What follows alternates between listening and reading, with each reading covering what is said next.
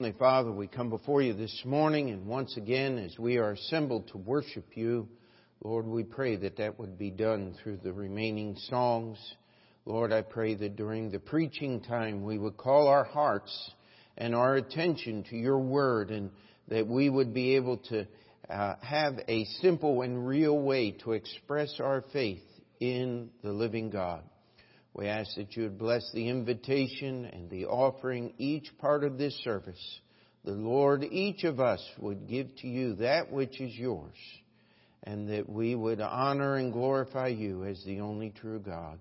In Jesus' name we pray. Amen. I have the privilege of, of preaching uh, at the uh, National uh, GIBF meeting. That's uh, the fellowship that we're involved in, and and uh, was talking with uh, little Petey and Chloe and and Ashley said, "Is that a big deal?" I said, "Yeah, that's a big deal to to be able to preach at that meeting." And uh, this morning, uh, I know some people tried to tune into the live streaming, and and the sermon is going to be a little different because I am applying the sermon to uh, to our church here this morning. But I I would just like to uh, share this message because it just fits in so well with what we are trying to do here this year. And uh, uh, let's just read through Psalm 100 if you would. It says, Make a joyful noise unto the Lord, all ye lands. Serve the Lord with gladness. Come before his presence with singing. Know ye that the Lord, he is God. It is he that hath made us and not we ourselves. Boy, that would solve so many problems, would it not? Psalm 100 and um, middle of verse 3. We are His people and the sheep of His pasture. Enter into His gates with thanksgiving and into His courts with praise. Be thankful unto Him and bless His name. Now, these are all the things that we're supposed to be doing, and verse 5 is the reason these things are supposed to be in our lives. For the Lord is good, His mercy is everlasting, and His truth endureth to all generations. For the Lord is good. I, I couldn't tell you how many times we've been over this.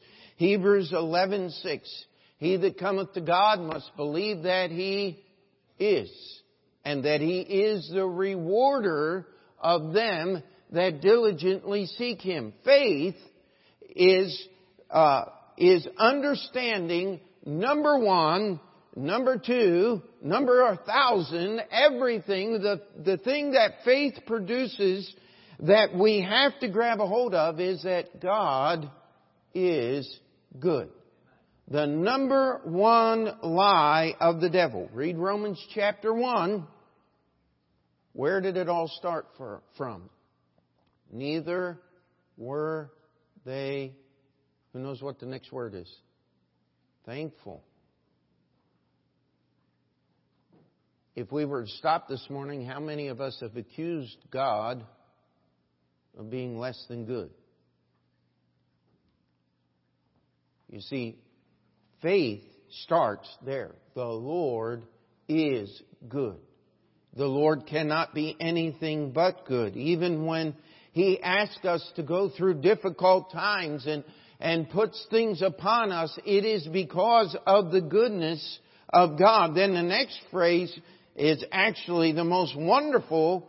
It says, His mercy is everlasting. And we've been over this many times.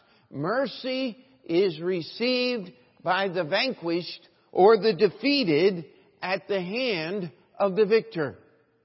How many times have we been defeated? How many times have we failed in our service for the Lord? You know what the devil loves to do? He just wants to perch on your shoulder and say, See, you can't live the Christian life. Uh uh-uh, wait a minute. His mercy is everlasting, my friend.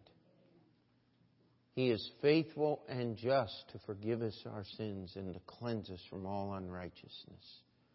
That most wonderful truth. And then the last phrase where we're going to spend most of our time this morning. His truth and His truth endureth to all generations.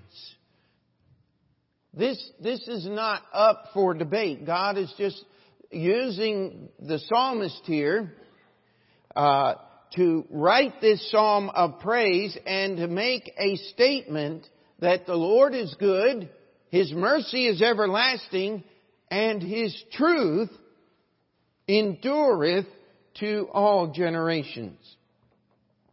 I've referenced this advertising more maybe than I should, but uh, they had it all over the bus stops and things in New York City. Had a picture of a young adolescent, teenage, uh, tween type child with a very perplexed, sad look, and it, and underneath it says, "I wish they came with instructions." And uh, uh, talking about calling some city agency who would help you raise your kids.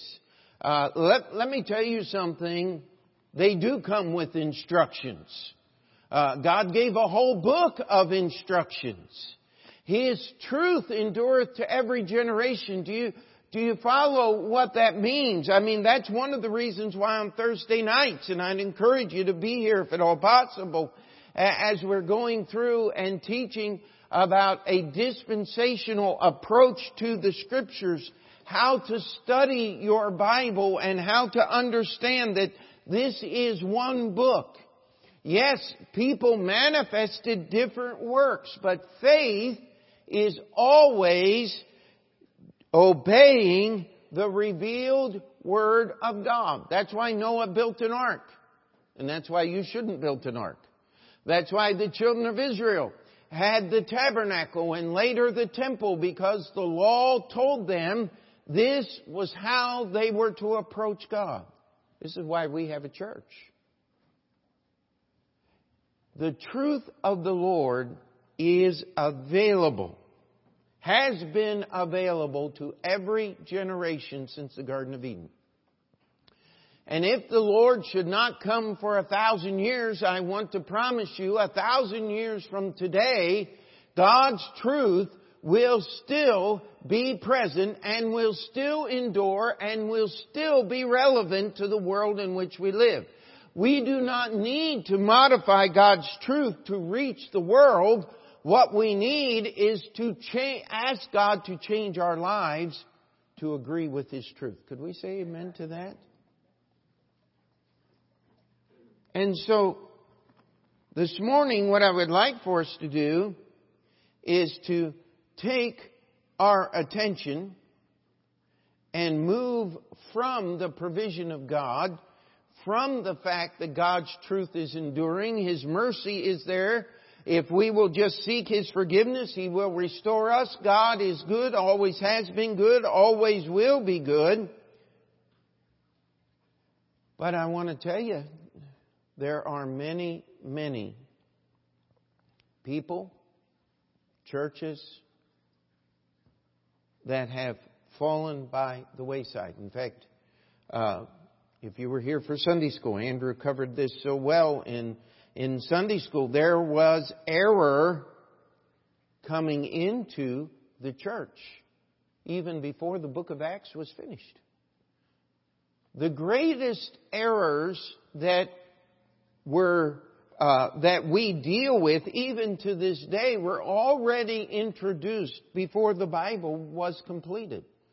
The greatest corruptions of the text of our Bible uh, were, were happening before uh, 250, 300 AD. The corruptions was already there. One of the great problems we have today is we have our scholars of today going back into antiquity, not seeking the uncorruptible truth that God has allowed to endure, but looking for the errors that were perpetrated by people who did not believe in God and trying to recreate a Bible based upon the fraudulent text of people who did not even believe Jesus Christ is the Son of God.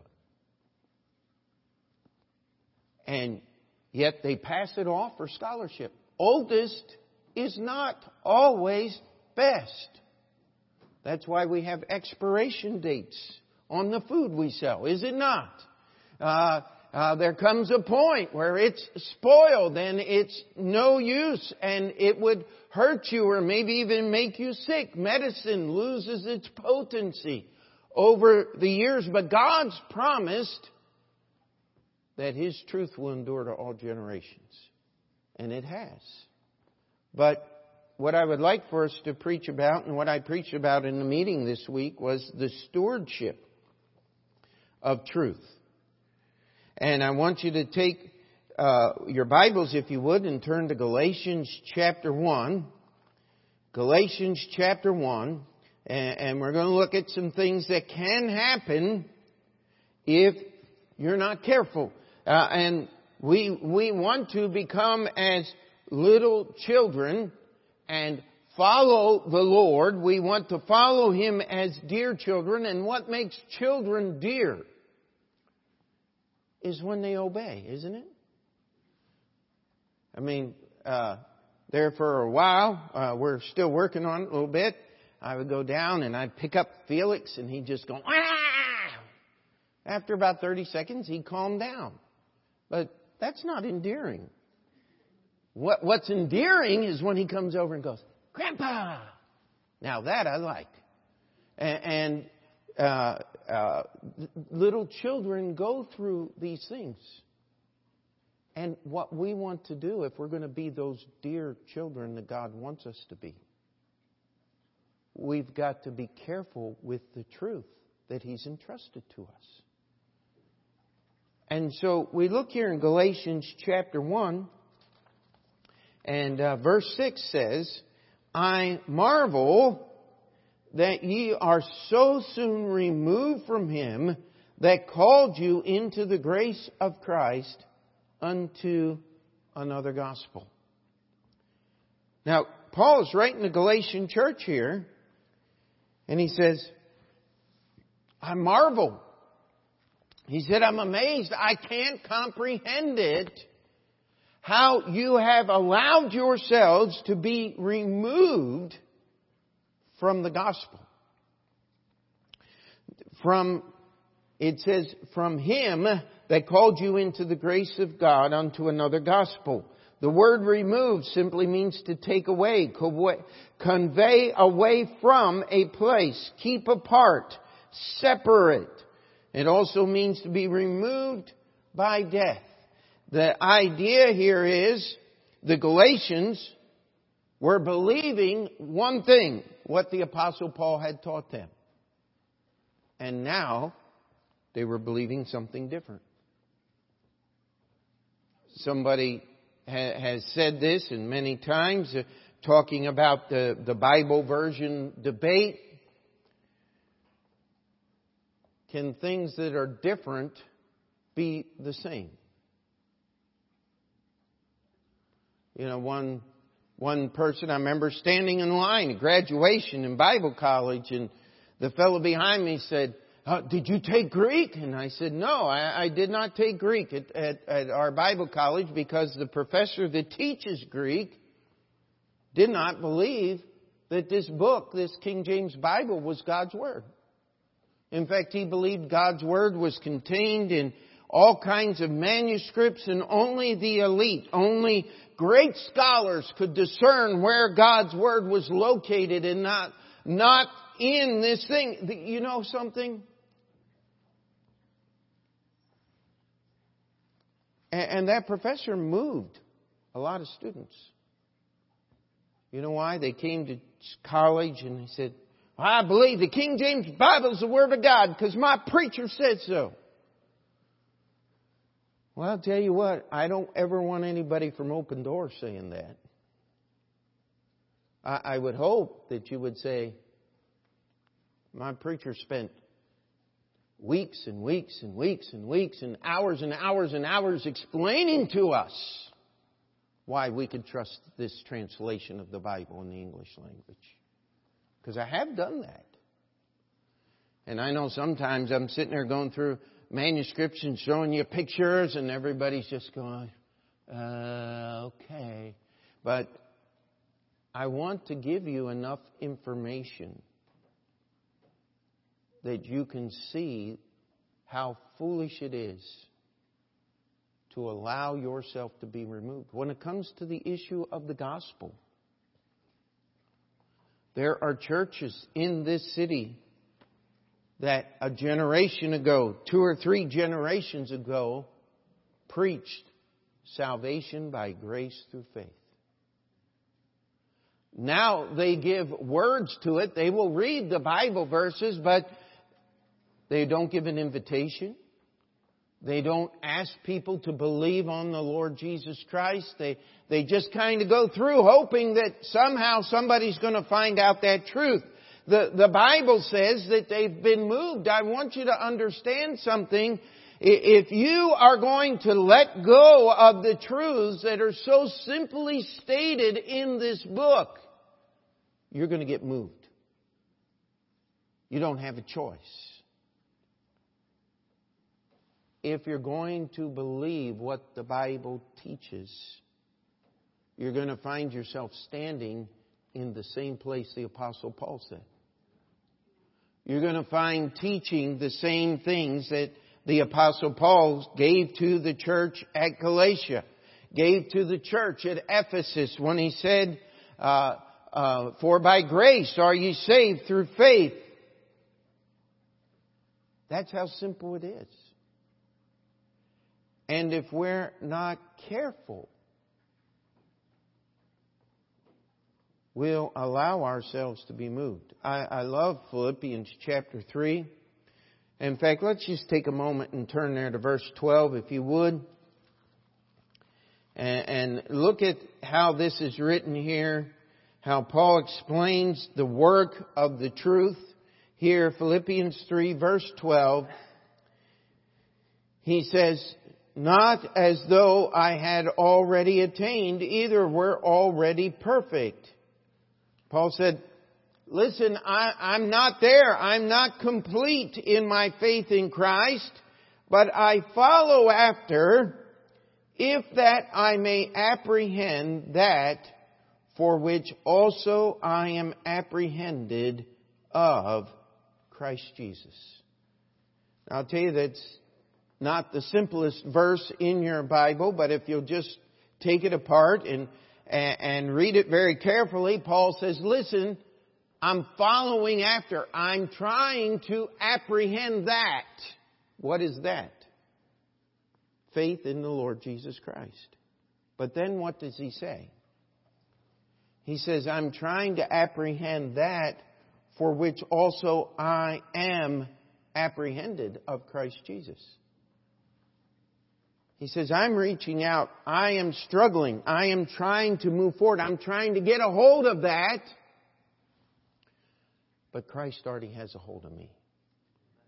You see, that's how truth works, my friend. And if you allow that truth to work, you will not be moved. But if we're not careful, the Galatian church, Paul said, listen, I'm afraid for you that, that you have been moved. In 1 John chapter 2, it says, they went out from us, but they were not of us. For if they had been of us, they would no doubt have continued with us, but they went out that they might be made manifest that they were not all of us. You see, my favorite illustration is how many of you remember the old cars with the great big bench seats across the front? Those are wonderful days. I know they're not as safe as the bucket seats and all of that, but it used to be nice. When we were first married, you had a big bench right there, and my wife could just slide right over next to me, and we'd drive down the road. And, and they tell the story of a couple, and uh, she looked over at her husband and said, I, I don't know what's going on. Said, you know, it used to be that we sat so close together in the car and he just looked over and said, you know, I haven't moved. The steering wheel's in the same place it's always been. And that's the way we get with the Lord sometimes, is it not? If we're not careful, we'll allow ourselves to be moved from the truth. Turn with me to Galatians 3 if you're there, if you can. If you would, Galatians 3 and uh, uh, verse 1 here, something else that can happen with the truth. It says, Oh, foolish Galatians, who hath, what's that next word there? Bewitched you, that ye should not obey the truth, before whose eyes Jesus Christ hath been evidently set forth, crucified among you. That word bewitched means influenced by witchcraft, under or having magical influence. The second definition, I believe, is a little closer here and, and, and ties in. It says under a fascination. Fascinated with. You see, sometimes we allow our attention to be taken off Christ. And, and I do want to challenge you. There are demonic forces, and the devil's greatest work is to allow something to become more important than Jesus. How many of you remember the story of the Mount of Transfiguration? Hello? Raise your hands. Yeah, okay. Jesus takes the disciples up there. He's transfigured before them. He, he pulls back the veil and allows them to see just a little bit of His glory as very Son of God and God the Son and Moses and Elijah appear there in physical form and there, the three of them are talking together. What's Peter say? Oh, let's build three tabernacles, Lord.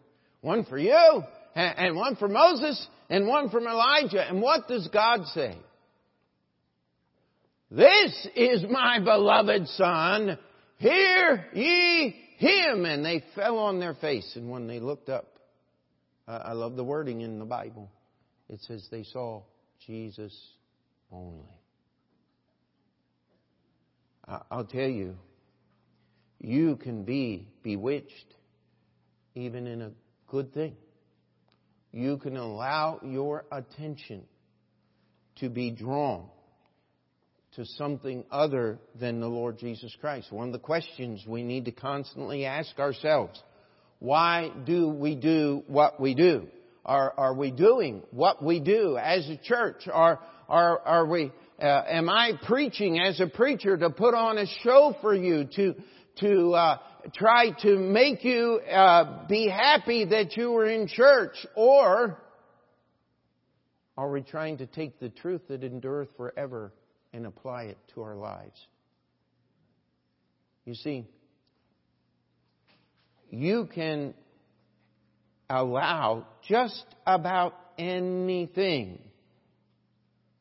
to take your attention off of the Lord Jesus Christ. And if you do, what are you doing? You're laying aside the truth that endures to all generations, and you're embracing something that is temporary and going to lead you in a direction that you should not go. Let's take our Bibles and turn to another passage, 2 Corinthians chapter 11, if you would. 2 Corinthians chapter 11. And verse 3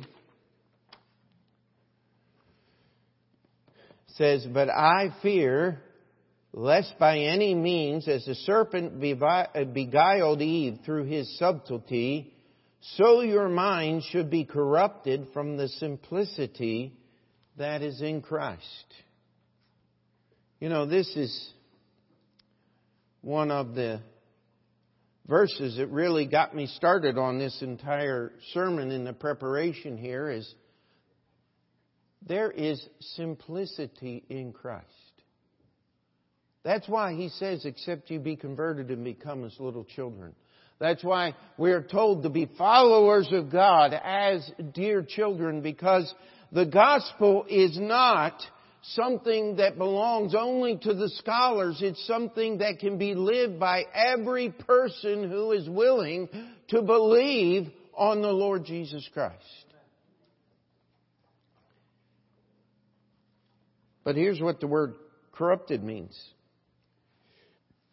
To spoil or destroy flesh, fruit, or other organic matter by physical dissolution or putrid decomposition, to turn from a sound into an unsound, impure condition, to cause to go bad, to make rotten or rotting. Definition number four is to destroy or pervert the integrity or fidelity of a person in his discharge of duty to induce to act dishonestly or unfaithfully. Boy, does that not describe what, what is going on in some churches in our day and time? You know, I, there, there has been a, a, great movement from several different uh, directions in order for Baptist churches to take the name Baptist off their door. Um, it was interesting. One of the uh, men there actually he preached right after me. He was reading a, a quote by Chuck Smith, who is the founder of the Calvary Chapel movement. If you've ever seen one of those around there, uh, his uh, his town, Temecula, California, is like the headquarters for that entire movement there. And, and if you're ever driving down the road, eventually you'll see one of these. It just says Calvary Chapel, and said, "What a what a great name for for a church! Isn't that good? Calvary Chapel." And, and yet, here's what he said, in, and I'm not quoting it as exactly as Brother Wrench did in his sermon, but he he simply said, "Listen." If you put the name Baptist on your door, you'll lose 50% of the people who are willing to walk through your church because they don't want to be identified with that name. Be careful not to make a strong stand on doctrine because if you do, people will leave. Could I challenge you? That is corruption. That's what it looks like. Why should we be dishonest in identifying ourselves as who we are? Uh, by the way, there's a lot of dishonest people who use the name Baptist. Uh, that does not thrill me. Uh, I, I still, every time I see that, I see old Bill Clinton walking around with this big old Bible, just holding it right there. But you know something? Is that all the man lied about? Hello? American history. George Washington. I cannot tell a lie. Richard Nixon. I cannot tell the truth. Bill Clinton. I cannot tell the difference. And Obama. I don't care. That's American history. And it's a tragedy, is it not? It is corrupted, and we won't take time to turn there this morning, but in Revelation chapter 2, he's talking to the church there, and, and Jezebel has been welcomed into the church and teaching in the church. And what does Jesus say to that church? He said, I gave her space to repent, but I'm going to take her and cast her into great tribulation, and I'm going to kill her children. You see, even though they were operating in the church, they were never a part of Jesus' church. Because in order to be a part of Jesus' church, you got to be saved first. Then you have to be biblically baptized, and then you have to uh, follow steadfastly in the apostles' doctrine.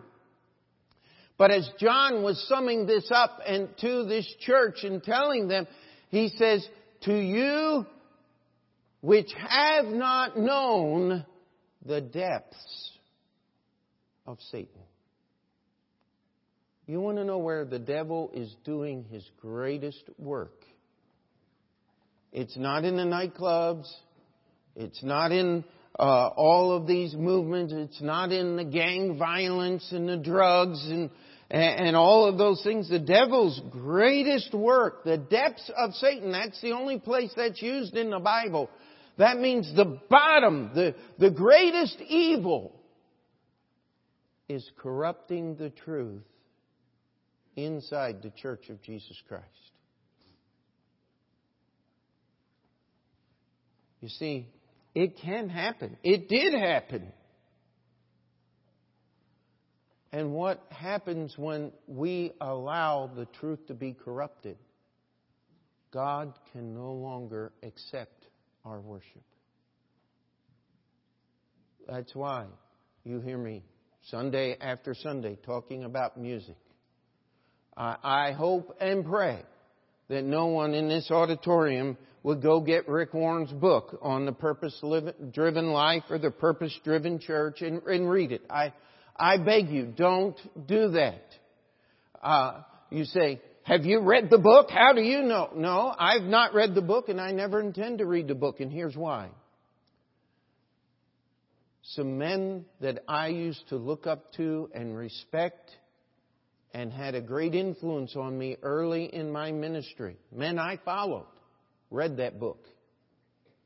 And now on Sunday morning, their worship service is centered around a rock and roll band that plays, not the preaching of God's Word. What it has done to those churches and all I'm simply saying, if these men who I considered great and, and men of faith could be moved by this book, I fear that I could be moved by it as well. I don't think I'm that smart. And, and, if you think you're that smart, guess what? You've just put yourself down for corruption. Uh, that's where it comes from. That's how it gets in. Uh, that's what happened to this Steven Anderson guy that's all over the internet if you start believing your own press reports that you're the smartest man in the room, I mean, can we look at it in the field of politics? How many dumb things were done by the smartest man in the room, or, or woman as the case may or may not have been, excuse me. Uh, you just sit there and you shake your head. Okay, we're in debt, so we're going to spend our way out of debt. I mean, how, how can you? The only thing dumber than that is taking the $300 million in, in tax incentives and giving it to the neighborhood because it doesn't exist. If you don't have the company to produce the money, you don't have the tax incentives, the tax breaks. It's, and, and we've been assured that a degree in economics proves that everything's right. No, it doesn't. Because the truth has been corrupted. Anyone who embraces socialism has to understand something that truth really doesn't matter. Socialism has never, ever worked because socialism demands the human being to be better than good. You see, God doesn't do that. That's why His mercy endures forever.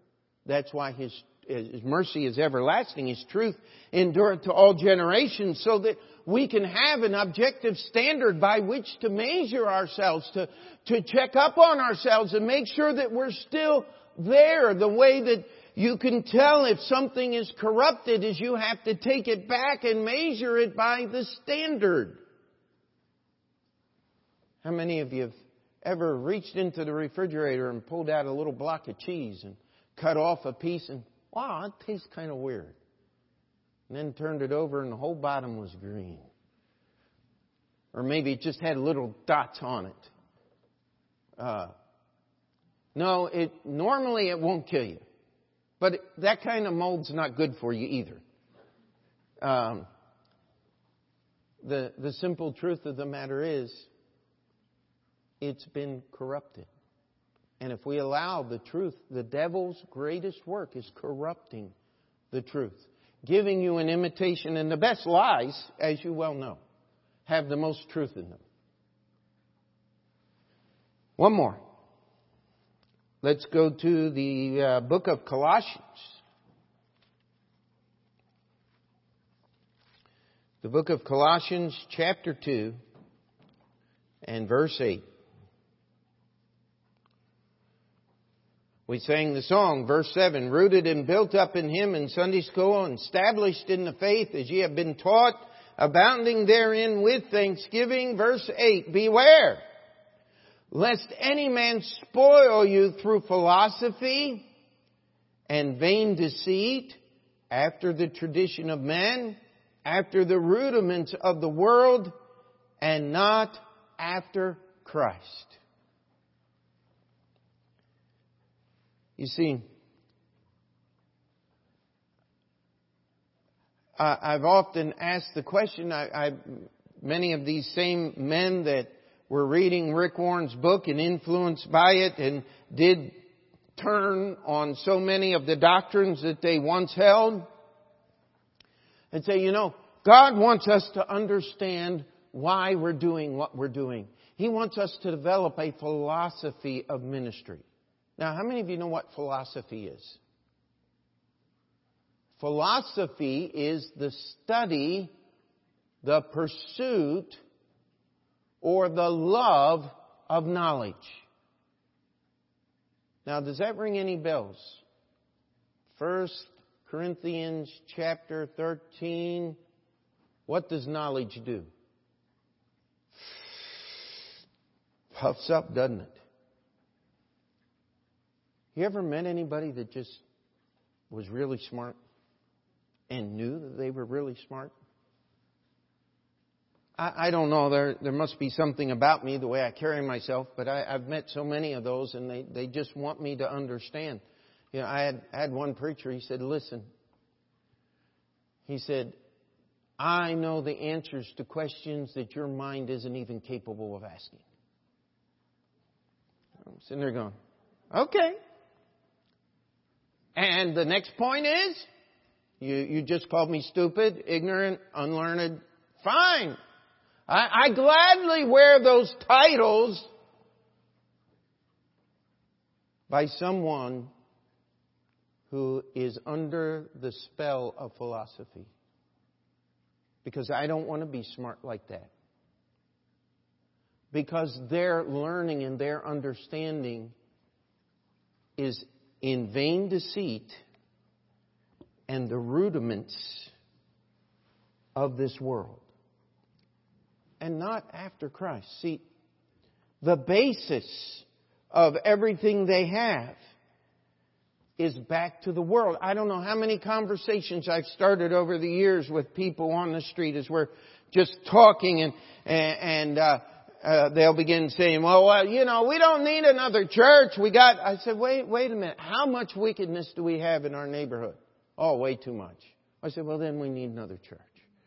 And, uh, he said, no, no, no, you, you, people go to church. It's not doing any good. I said, well, come to our church. We'll try to do some good, alright? Uh, uh, we believe the truth makes a difference. But it always gets back to the rudiments of this world. How many of you are familiar with a man named Thomas Aquinas? If you're any bit familiar with the Roman Catholic Church, he is the theologian of the modern Roman Catholic Church, lived in the 1400s. Do you know what he did? He went back to ancient Greek philosophy and he melded it with the Bible. Exactly what is spoken. Here's what happens. It says that you can be spoiled. And you say, well, doesn't the word spoil mean the same as corrupted? No, the word spoil is a completely different word in your King James Bible. It means to strip or despoil a dead or helpless person a defeated enemy of arms and armor to pillage or plunder, to clear of goods or valuables by the exercise of superior force to ravage or sack. Now here's what happens if you're willing to taste of the philosophy of this world. The devil you've just opened the storehouse to the greatest treasures of God. And the devil is able to take them by force. Now, you can't lose your salvation. Praise God. The Bible says, if we believe not, he abideth yet faithful. He cannot deny his own. But you can lose everything else. You can be spoiled by the enemy. What does our Bible tell us? The devil, our adversary, as a roaring lion, walketh about seeking whom he may devour. I, as a pastor, one of my jobs is to try to deal with people, and sometimes after the devil has devoured, there's still some life in the flesh. And they'll come around, well, I tried that church thing, it didn't work. No, you didn't. You got spoiled. The devil took every good thing because you opened the door and handed it over to him. The devil cannot take from you what you refuse to give him. The Bible says, Whom resist steadfast. How? Well, the sword of the Spirit. I wave it in the devil's face and he runs away. Wrong. That's not what it says. It says, Whom resists steadfast in the faith. It is that daily, simple living that keeps the devil at bay. It is the little things that makes the difference. You see, God's truth is there. Paul wrote these letters to these churches because the truth was being removed. They were removing themselves from standing on the truth, just like Eve did in the Garden of Eden. She changed just a few words, but it was no longer God's words. Sometimes we allow ourselves to be mesmerized, bewitched, fascinated with some other thing. You know, people for years, it just keeps coming up in cycles. Well, what about the books that aren't in the Bible that should be? There are none, my friend. None at all. You have some books that were written between the Old and the New Testament. They're called the Apocrypha. Why? Because they were never accepted as part of Scripture. And someone will say, but they were printed in your 1611 King James Bible. Yes, they were. But they are a separate section. They're not, nor have they ever been considered true books of the Bible by any organization that calls itself Christian except the Roman Catholic Church, and then they only take certain ones of them. Then you have the books that make up the Pseudepigrapha. These were books that were written after the end of the New Testament, and because they were not written by those who claimed to write them, they contained all kinds of errors and direct contradictions of Scripture they were called the false writings. That's where Ron Brown gets his Da Vinci Code stuff. But let me tell you, he has to be incredibly selective to get it. Because if he just took the Bible like, uh, those books like we do our Bible, he couldn't possibly write the fantasy that he writes. It wouldn't make any sense because the books don't make any sense. We have to understand that you can be corrupted you can be spoiled. You can lose your joy. You can lose the greatest things that God has for you. But there is something we're supposed to do. Turn with me to the book of Titus, if you would. Titus chapter 2.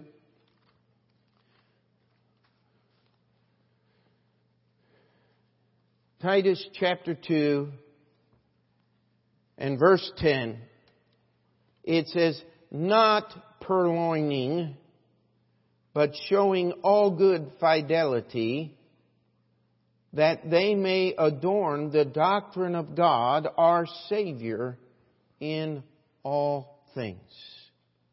Not purloining. Now that's not a word that we use much anymore.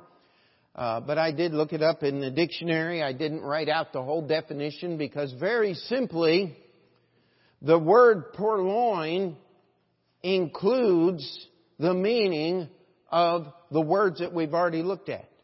The idea of removing is part of the thing of purloining, the idea of being corrupted, uh, of, of allowing things to be taken from you by negligence, spoiled, and, and fascination with something other than the main thing, other than the important thing. This word purloining is, is a pretty big word and includes all of those ideals. Because you see, we can do that. How many of you have ever purloined your boss at work?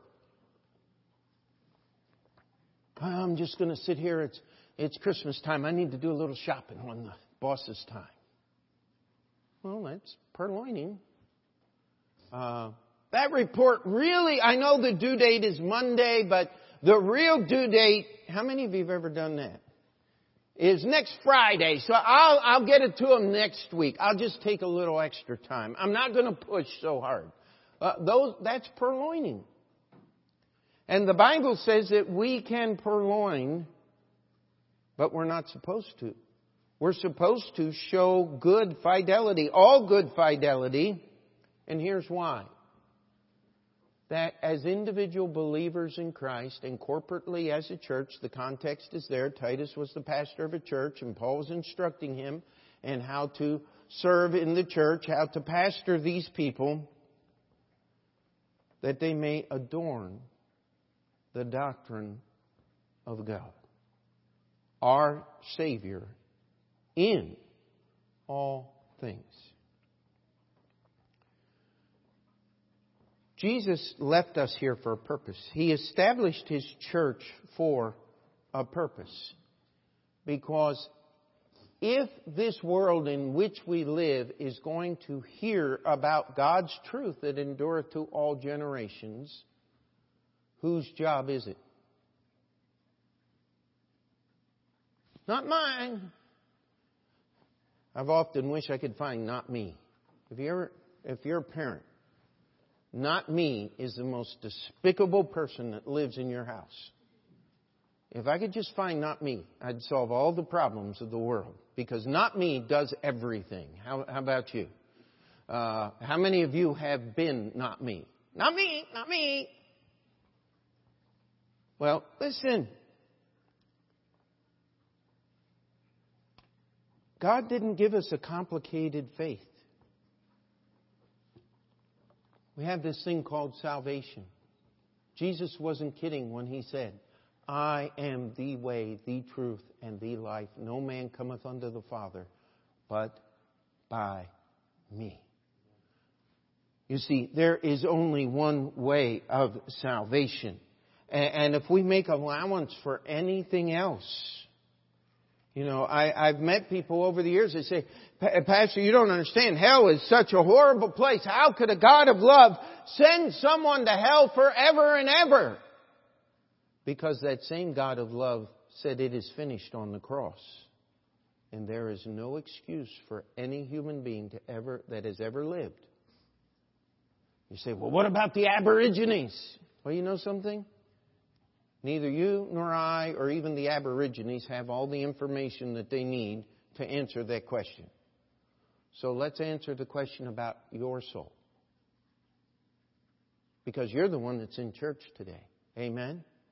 You're the one that's hearing the message. So, well, I, am not ready yet. Well, that comes under the term of purloining. You better be careful I want to challenge you our Bible is not for sale.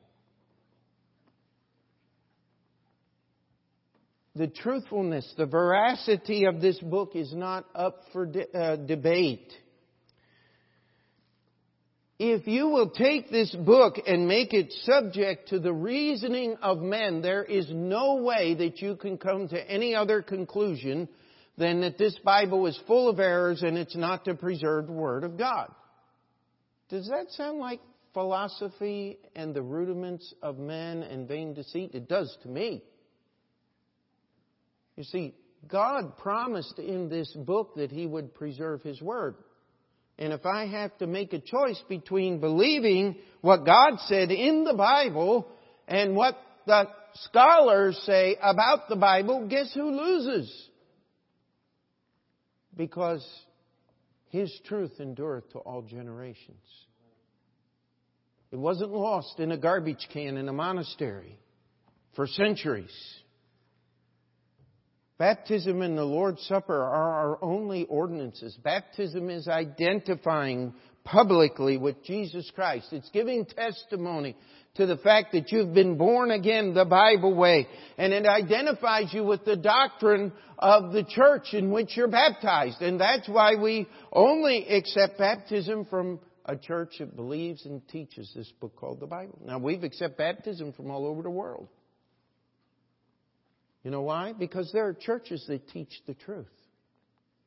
But there are some churches that even have Baptist in their name that we can no longer accept baptism from because they've been spoiled. It's just an empty shell. The truth that was once taught there is not taught anymore. And so if we're going to be true to the Word of God, if we're going to celebrate the Lord's Supper, which has everything to do with the purity of our faith and an ongoing living for God on a daily basis, we're going to have to be very careful how we participate and how we celebrate that Lord's Supper. I've said this, and every time I say it, I get a. If you're not right with a local assembly of believers, if you're not a member, if you're not serving God as a member of a Bible believing Baptist church, you are not completely right with God. You can't be. The church is God's only program. There are no others.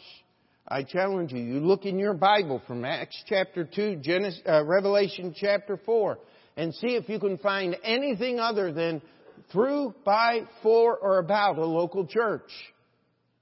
You see, these truths do not belong to me. They do not belong to you. They were passed down to us from previous generations.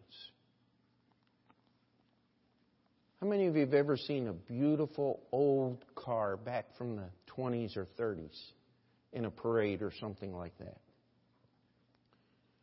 You know how those cars got to where they are? Is somebody adorned them.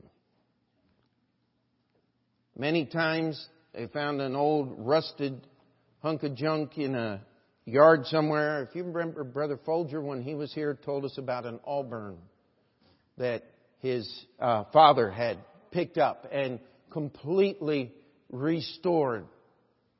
Immaculate. It was worth a fortune.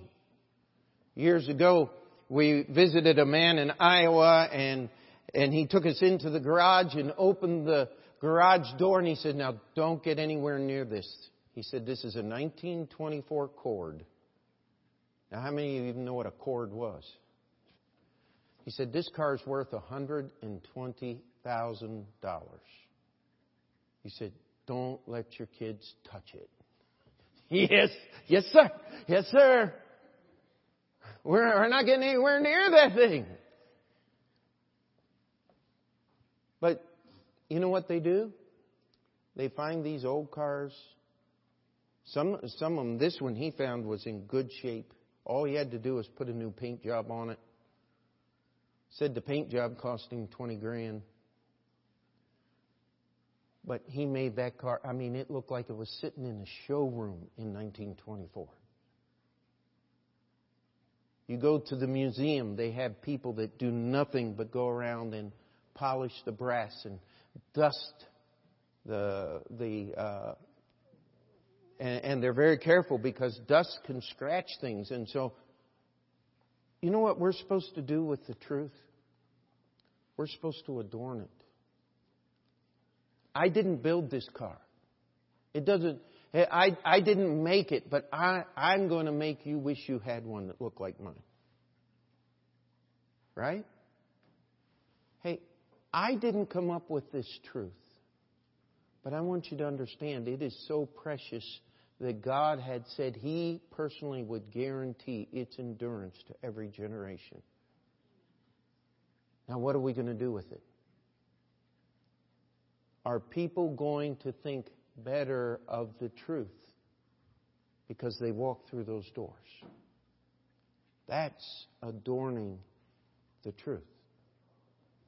We've had people walk through those doors and they said, I can't believe what you have here. This is just a simple, old-fashioned church. I mean, you just stick by the Bible, nothing else. We really think that's wonderful. Well, are you willing to change the things in your life that need to be changed so you can be part of us? Oh no, but I respect you so much. And they're where is the disconnect here?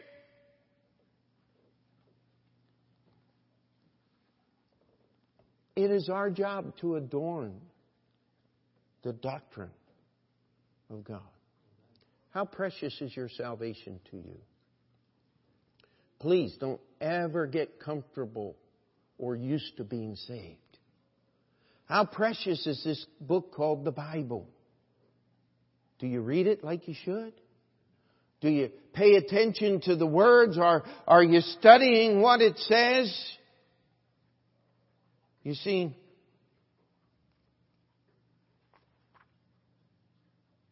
Ephesians 2 7 tells us that in the ages to come he might show the exceeding riches of his grace in his kindness toward us through Christ Jesus. I'll tell you what, I, I want my life story to be more than just one little chapter. He got saved. End the conversation. Isn't that the riches of His grace toward usward? But wouldn't you want God to have a little bit more to say about you than that? He told the church of Philadelphia, where we get our name of our church, Open Door Bible Baptist, I have set before thee an open door. He said, For thou hast a little strength and hast kept my word and hast not denied my name. You know what? That's what adorning the doctrine of God looks like. Keeping His word and not denying His name. Being faithful to what God has given us salvation, baptism, the local church, the Lord's Supper, living in the context, serving in the context of the local church. That's it. By the way, we don't need to defend the truth. It's already there. But we need to live it. And not grudgingly or of necessity. The man brings in a dozen beautiful long stem red roses. And he goes, There! You wanted flowers? You got them. Now, Ladies, if that ever happens, here's what you do. Is you grab the flowers by the, uh, the blossom end and beat them with the thorny end. Amen? If that ever happens, uh, just do that. Uh, that. That'll solve the problem. Uh, if we're going to adorn the truth, We've got uh, the doctrines of God, we've got to live in such a way that we can invite people to join us. And all God's people said. Dear Heavenly Father, we come before you this morning, and Lord, I ask that you would help us as a church, as the pastor of this church, to be careful, to beware, as we are told in the scriptures that that we would not lose these things that you have given us, that we would be good stewards of the truth that has endured to our generation. But Lord, we ask for grace. We ask for mercy when we fail, that we can prove to the world just how extraordinarily great the God of this book called the Bible is. Lord, we ask that you would help us to live lives that adorn the doctrine of God, our Savior, in all things. In Jesus' name we pray. Amen. Let's stand together.